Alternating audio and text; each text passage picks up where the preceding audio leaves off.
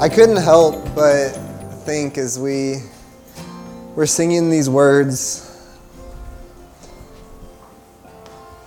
of just thinking of the words in those last two songs, thinking of Jesus as rescuer,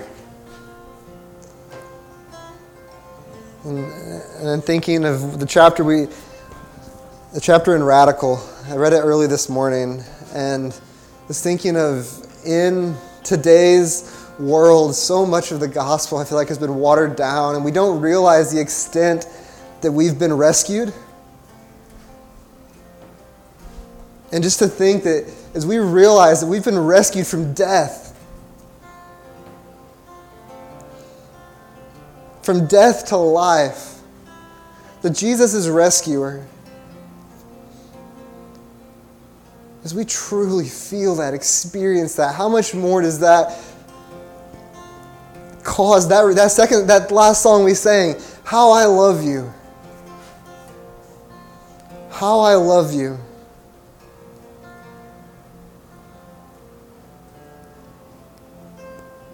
God, as we open your word, as we sing these songs,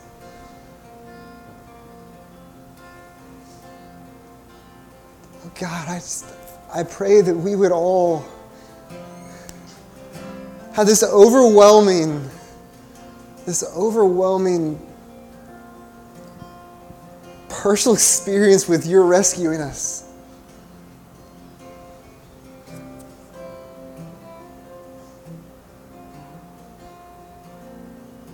Bible says that Jesus humbled himself and became man, bore our burdens, provided forgiveness from sin. It gives life.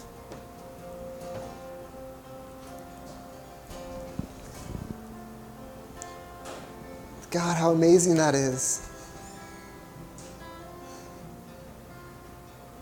And God, lead us to just fill us with an overwhelming love, a love for you. God, thank you for rescuing. God, we are so dependent upon you. There's nothing, nothing we could have done to rescue ourselves. So, God, as we open your word now, as we talk of prayer, God, this prayer is just this act of dependence because we are incapable to save ourselves. We're incapable to save others. We're incapable to somehow step towards you.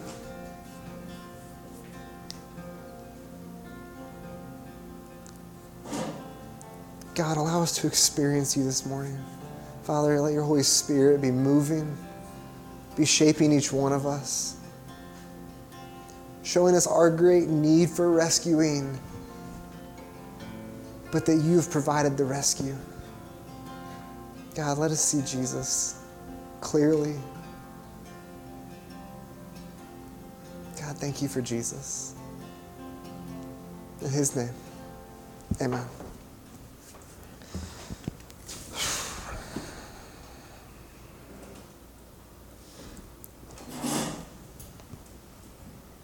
So if you want to be turning back to James chapter 5, James chapter 5, that's where we're going to be this morning. So this is our last week in James. This is our last week in James. I, I guess it's been, I don't know how long it's been since we started James. Um, it's been a while.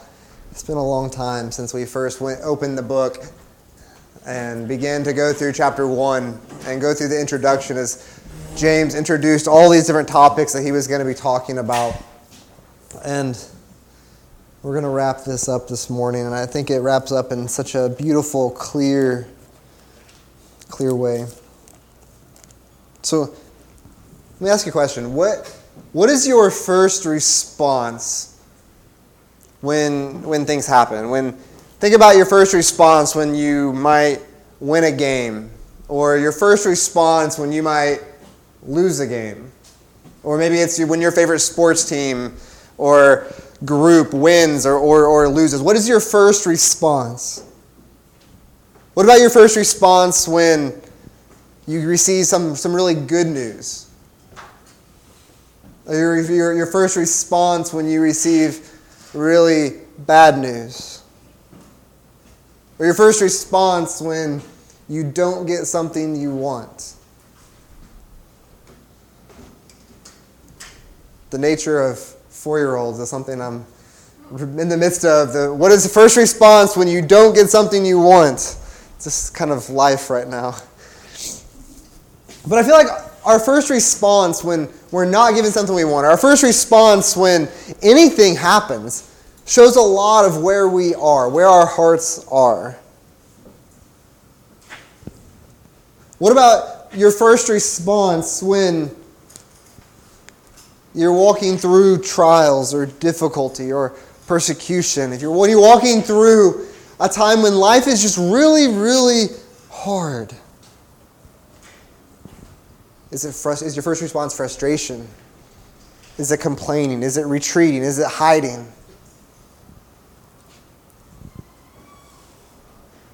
And I can't help but think if James, he's been writing to these, these scattered believers who are walking through awful things, walking through this persecution, walking through trial. And I know that for many of us in this room are also walking through different levels of stuff. All kinds of things that, that we walk through.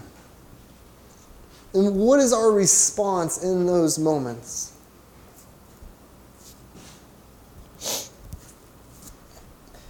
I'm going to go ahead and read James 5 13 through 20. James writes Is anyone among you suffering? Let him pray. Is anyone cheerful? Let him sing praise. Is anyone among you sick? Let him call for the elders of the church and let them pray over him, anointing him with oil in the name of the Lord. And the prayer of faith will save the one who is sick, and the Lord will raise him up. And if he has committed sins, he will be forgiven. Therefore, confess your sins to one another and pray for one another, that you may be healed. The prayer of a righteous person has great power as it is working. Elijah was a man with a nature like ours, and he prayed fervently that it might not rain. And for three years and six months it did not rain on the earth. Then he prayed again, and heaven gave rain, and earth bore its fruit. My brothers, if anyone among you wanders from the truth, and someone brings him back, let him know that whoever brings back a sinner from his wandering will save his soul from death and will cover a multitude of sins.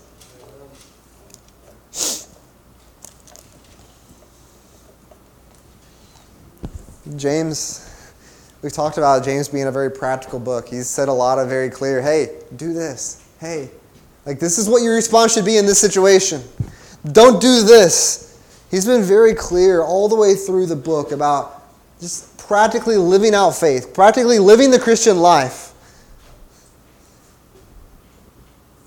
And I think he's very clear with what he says this morning as well. He says, Pray. Pray. Are you walking through trials? Pray. Are you suffering? Pray. Are things going great? Pray. Are you sick? Pray. Whatever it is, says pray.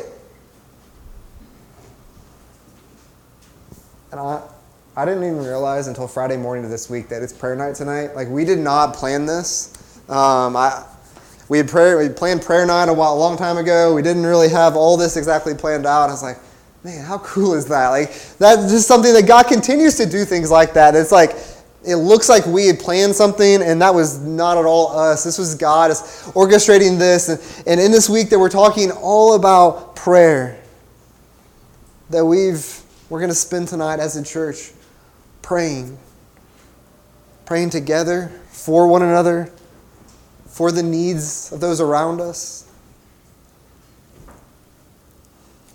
But as, as we look at this passage this morning, remember who James is talking to. Remember who he's saying this to.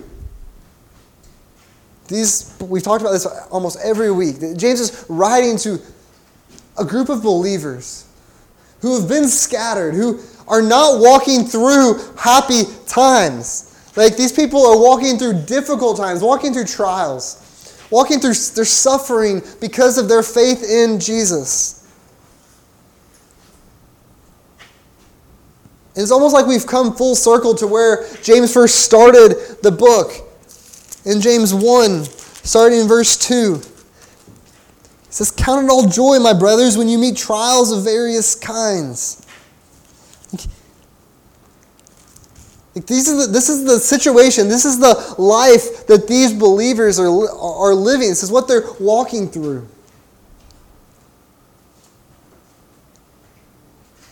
And let me just be clear prayer, communion with God, speaking to God, is essential to endure suffering. The Bible is full, it's full of people and examples of these people as they pray, as they suffer as they pray through the midst of trials and suffering. I mean, this is just going to scratch the surface, but think of, of Moses and the Israelites as, as they fled from Egypt, as they go into the wilderness. That whole story, multiple times, you see Moses just like falling on his face and praying because of the situation that they're in. Over and over. Think of David in the Psalms. Uh, so right now, um, my Bible reading plan, uh, I'm going through a chronological plan. So it's like started in Genesis and it kind of jumps around, but it's all in chronological order. And I think some of the beauty of, of, of doing this right now is that like right now I'm in going through kind of Kings Chronicles, like First and Second Samuel. So it's all kind of lumped together, but also right in there is the Psalms. So you see, like David as he's fleeing from Saul and you, you read that in, in 1st and 2nd Kings, and then you read the Psalms that David wrote while he was facing that suffering, as he was fleeing for his life. And it's been a really awesome thing to kind of read those side by side and not have them removed from each other. To say, like, you hear David's heart, you hear David's anguish, you hear his fear, his pain,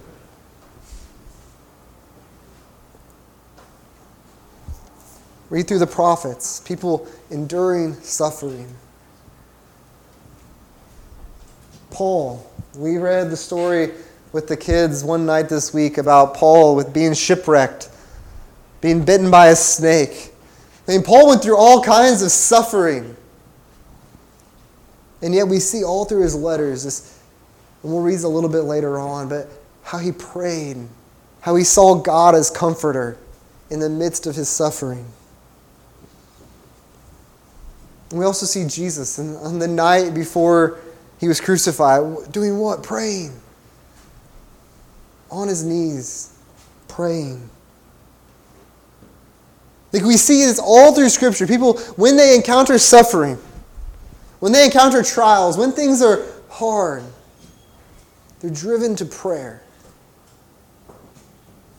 And is that our first response when we suffer, when times are hard, when trials come. I don't know that I can say, I can't say that that's always my first response. Why? Because somehow we feel like we can somehow do this alone, that we can somehow manage all that is before us. But James is repeating pray. Are you suffering? Pray. Are things great? Pray. Are you sick? Pray.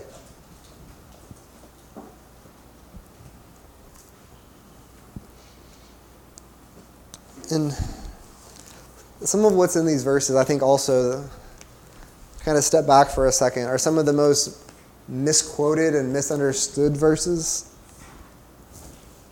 Because these, these verses have been used all kinds of ways. Because this is not James saying, if you do this and this and this, if you mark these couple check boxes, that God is going to heal you. That God is somehow promising physical healing in the moment if you check off these boxes. And you've seen this, these verses abused by different people. So somehow get money and and you see the big campaigns that have gone on over the past hundreds of years, especially when you see televangelists and things that say, if you'll just donate X amount of dollars to my ministry, that's your act of faith. And as I pray for you, God is going to heal you. That's, that's not at all what James is teaching here. It's not, he's not teaching some God that's like a genie in a bottle that says, if you just do this, then God's going to grant you every wish, every healing that you're asking for, every thing that, that you feel like you need. So please, like, this is not what James is saying.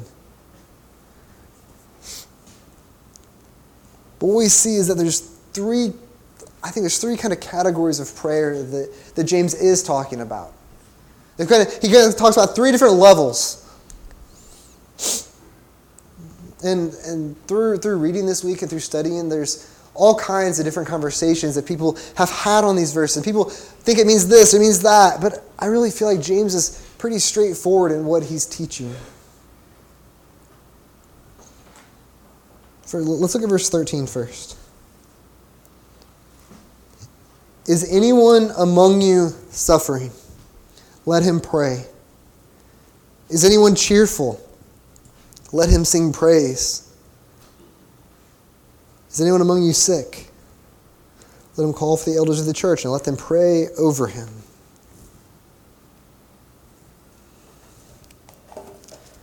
Again, I've already said this, and I'm going to probably repeat myself a lot this morning. But what is James saying to these believers, these people that he's calling brothers, sisters, like those that I love? I know you are suffering. I know you are hurting. I know you're walking through all kinds of stuff. But pray. Take it to God, the only one who has the power over it. That's what prayer is. We're going to God, the only God, the only one who has power over your circumstances, the only one who holds the power.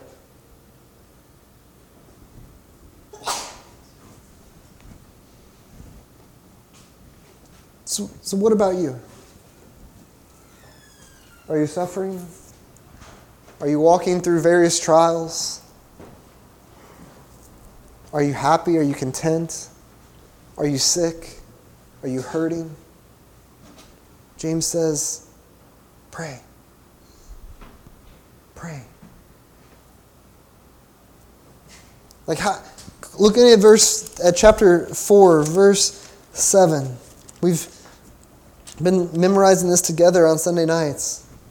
It starts out submit yourselves, therefore, to God. Prayer is just a submission to God. Prayer is saying that God, you know best. God, you are in control. Because if God's not in control, then why pray? If God is not sovereign, if God is not in control, then why pray? So submit yourselves, therefore, to God. I think we can be obedient to this verse as we pray. Uh, and James' first kind of directive is given to us as believers, us as individuals, saying, Pray. Come to God. He's the one in control.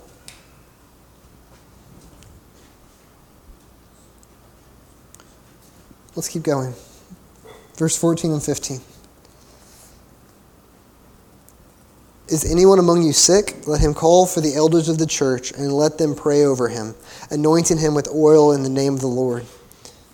And the prayer of faith will save the one who is sick, and the Lord will raise him up.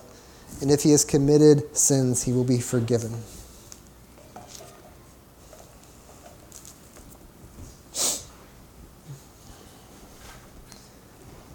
On, on a kind of a side note. It's another kind of reference to the plurality of elders, there being more than one in the church. I think that's, as we talk about having a plurality, having more than one elders, I think this is one of those that, hey, call the elders of the church. That's just kind of a side note here. But what is James saying with this? Because there's all sorts of different ways people have read this, read this passage or read these verses. I think it's all coming back to the same thing I just said. It all comes back to understanding who is in control. So consider these words Are you sick? Let him call the elders of the church and let them pray over him, anointing him with oil in the name of the Lord. And again, it's just this, this going to God in prayer. It's not that some, this oil that it talks about is some magical thing or that there's something special in and of this special oil or anything. That's not the point of this verse. But it's a prayer of faith, knowing that only God can heal and calling on those who's, who's God, whom God has put over the local church and saying, I need healing. I need something to happen that only God can do. And calling on the elders to pray.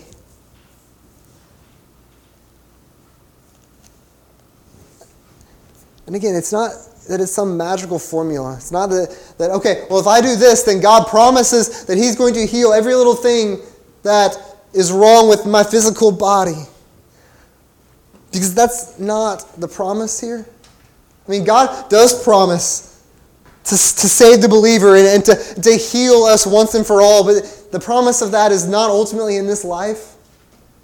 That there is coming a day when, when those who trust in Christ will be, will be once and for all healed, be given new life, in a place with no more sickness, no more death, no more pain. So God is going to heal.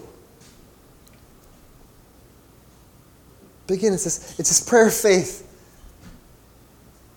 Not, not faith in the elders, not faith in, in oil, or not faith in doing accomplishing certain steps, but it's faith in a God who heals, in a God who's in control.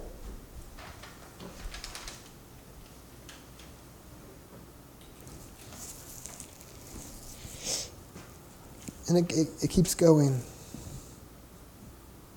at the end of verse 15. And if he has committed sins, he will be forgiven. Therefore, confess your sins to one another and pray for one another that you may be healed. So it goes beyond the elders now. Confess your sins to one another and pray for one another that you may be healed.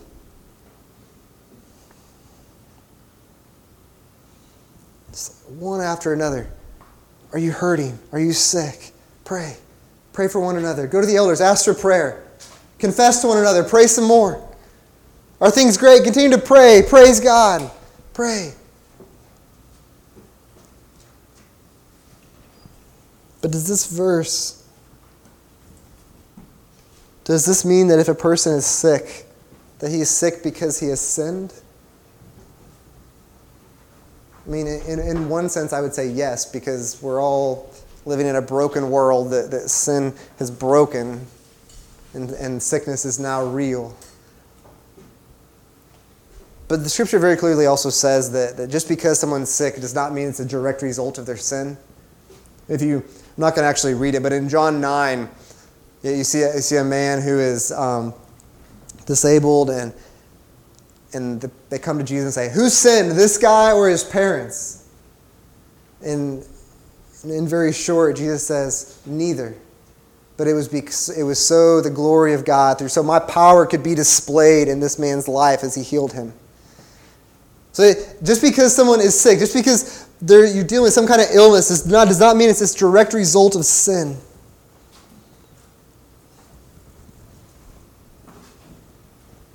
But you also see in Corinthians that Paul says there are some people that are sick in this church. There are some people that have actually died because of, of them taking communion the wrong way, of them sinning. The sickness has then resulted in even death.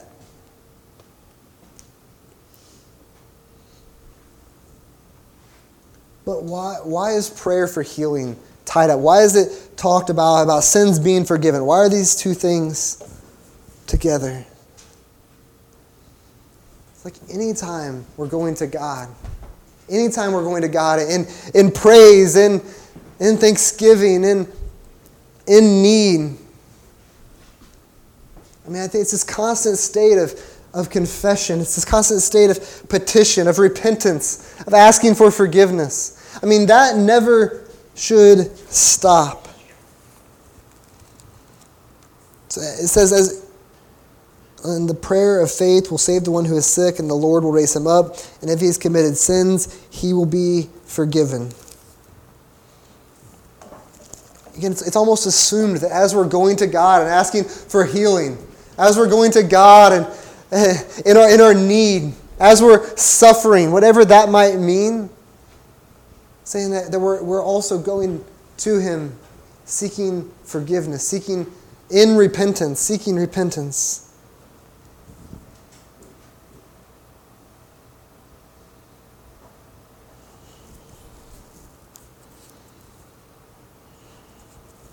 I've also heard people that and talking about confessing our sins. It says confessing our sins to one another and praying for one another. Like, wait, our, our, our sin, that's just between us and God. We shouldn't tell other people about our sins.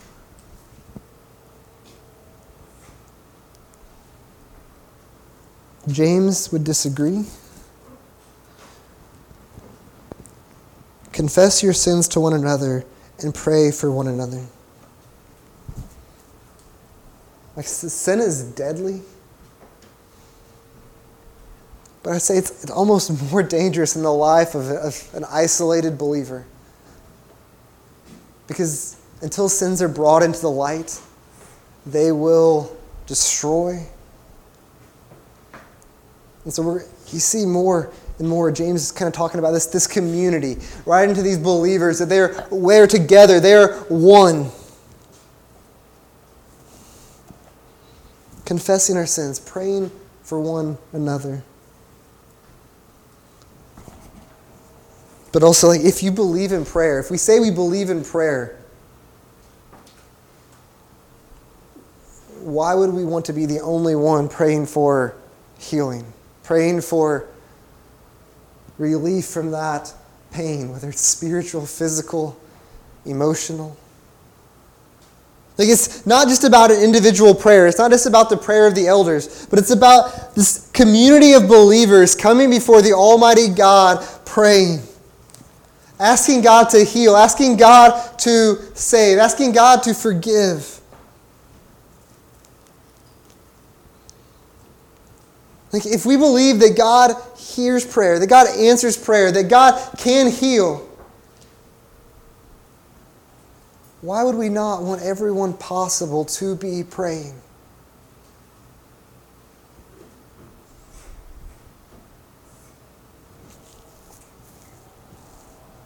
Because how amazing is it that, that God, Almighty God, that created all that is, that knows the, the hairs on our head,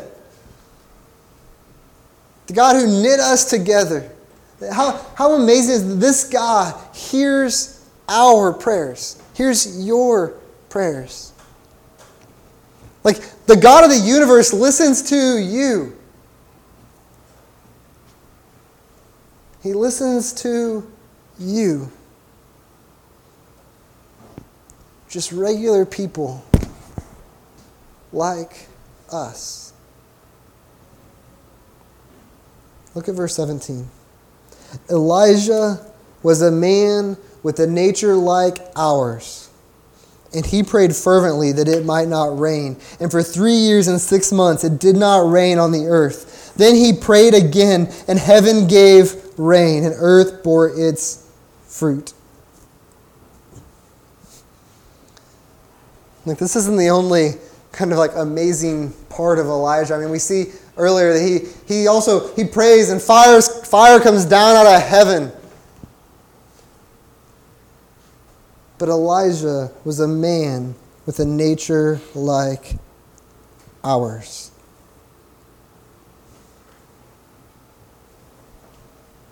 God hears your prayer. God listens to us. Doesn't mean that he that listen is not a God obeys us, but it's God hears us. God cares for us. Again, it's easy to read this in a way that thinks if I say the right words, that God's going to do what I want. Or if I just, if I then pray for the rain to stop, that the rain's going to automatically stop. Like God, but God is going to answer prayers according to his will. And the more that we pray according to his will, like God answers prayer. God hears us. And not just the people that we might read about in Scripture, like, wow, God did all sorts of amazing things when they prayed. They're somehow special, they're somehow set apart. But no, Elijah was a man like us. David, man like us. Moses. You want to go through it. These, these are not people who had some supernatural, other than, more than nature like ours.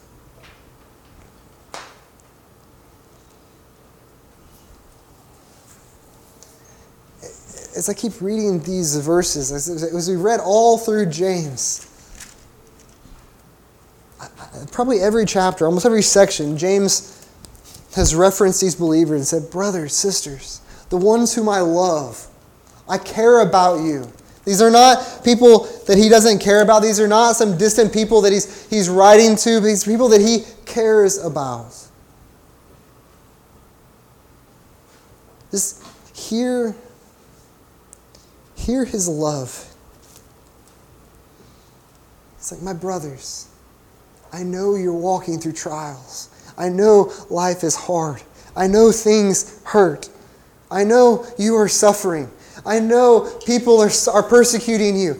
I know things are awful. But you have a God who hears. You have a God who cares. You have a God who wants to comfort you. You have a God who heals. You have a God who loves you. And now he's, he's closing out his book saying, so, so pray, talk to God. He is the one with the control. He's the one in charge of it all. He's the one working all things together for good according to his purpose. As we've been memorizing in James 4, so submit yourselves therefore to God. Draw near to God, and he will draw near to you.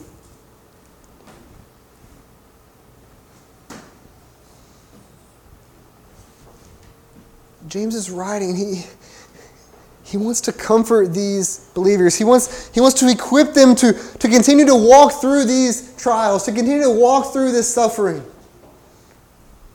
He continued to say, This is what it's going to look like to persevere. This is what it's going to look like to keep going.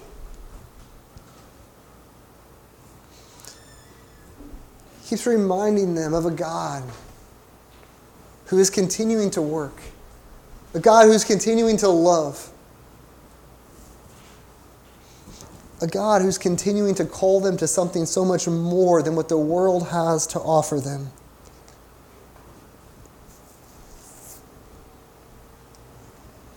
I briefly referenced Paul earlier. Like just th- think of think of Paul. Think about Paul, this guy who was jailed multiple times. He was beaten multiple times, blinded, shipwrecked, bitten by a snake lived with some type of thorn in his flesh. But that same Paul, who lived through all kinds of suffering, all kinds of trials,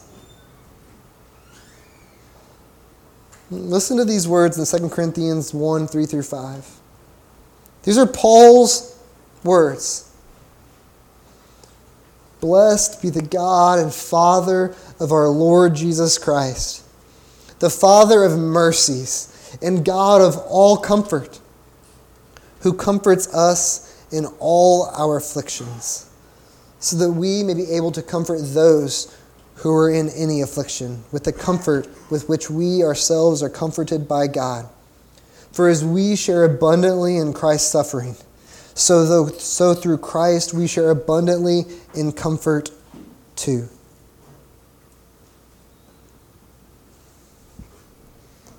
Paul, who had walked through all this suffering, all these trials, all this pain, is here pointing to the God of all comfort, the only one who can provide comfort in our afflictions.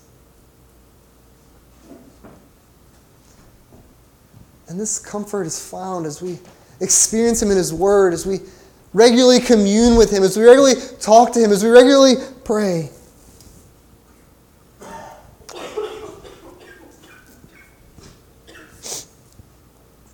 Again, I, I, I know that many of many of us, I know that many of you are walking through various kinds of trials, various types of pain, various types of hurt. I know that some of you are in the midst of some really dark times. And I, I don't want to stand up here and promise you that everything is going to look great, that everything in this world is going to get better, that, that there's always a brighter side. But Scripture does not promise that in this world. But listen, look, we have a God who cares.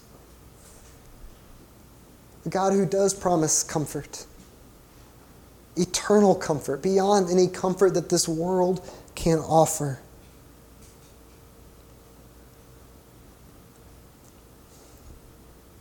Knowing we have a God who cares, knowing we have a God who rescues, knowing we have a God who saves, a God who loves. Are you suffering? Pray. Are you cheerful? Pray. Are you sick? Pray. Are you hurting? Pray. Go into the only one who can comfort, the only one who can rescue, the only one who can heal.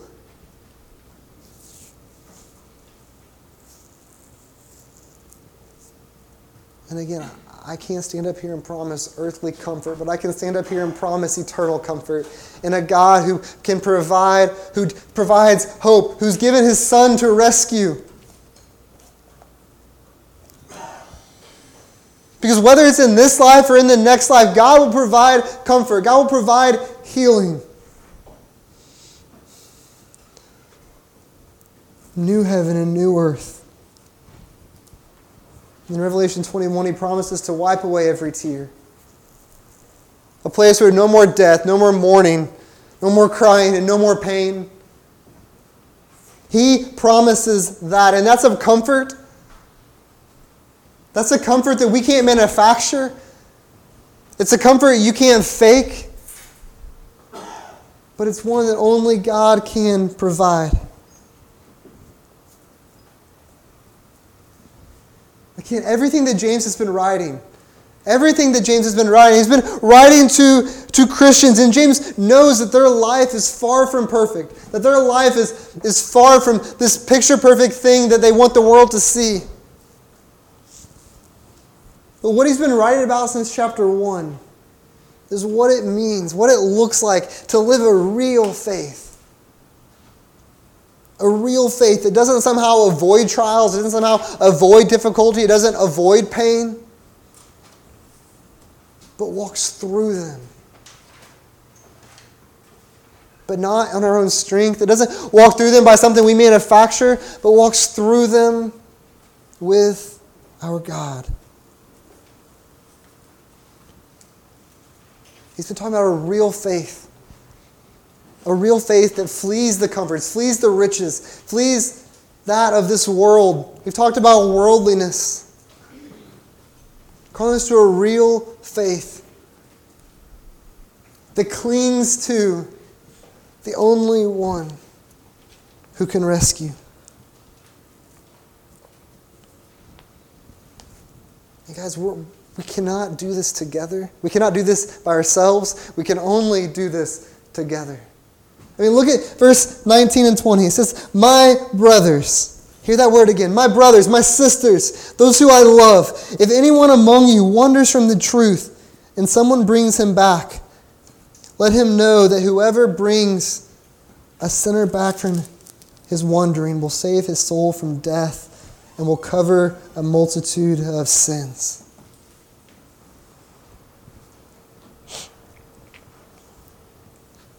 Hear this like this declaration, this display of community, this, this praying for one another, confessing to one another, praying for one another, reminding one another of the truth.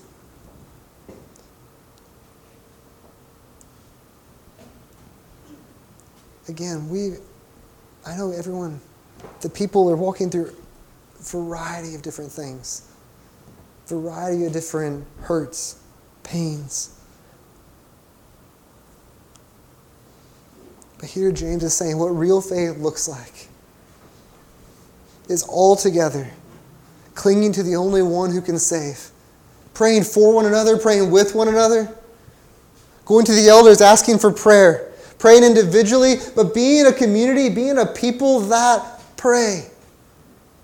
This desperate prayer of our, out of our need because we cannot do it alone.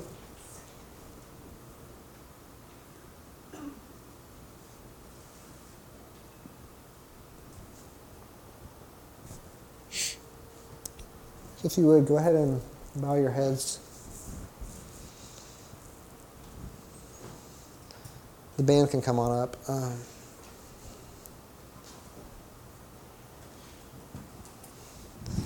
I'm going to pray.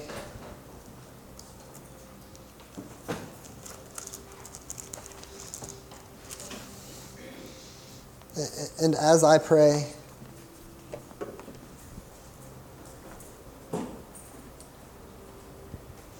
I'm just going to invite you to go before the God of all creation right now. The God who cares. The God who loves. The God who rescues. We get to go to this God and He listens. He knows the pain in your heart. He knows your suffering.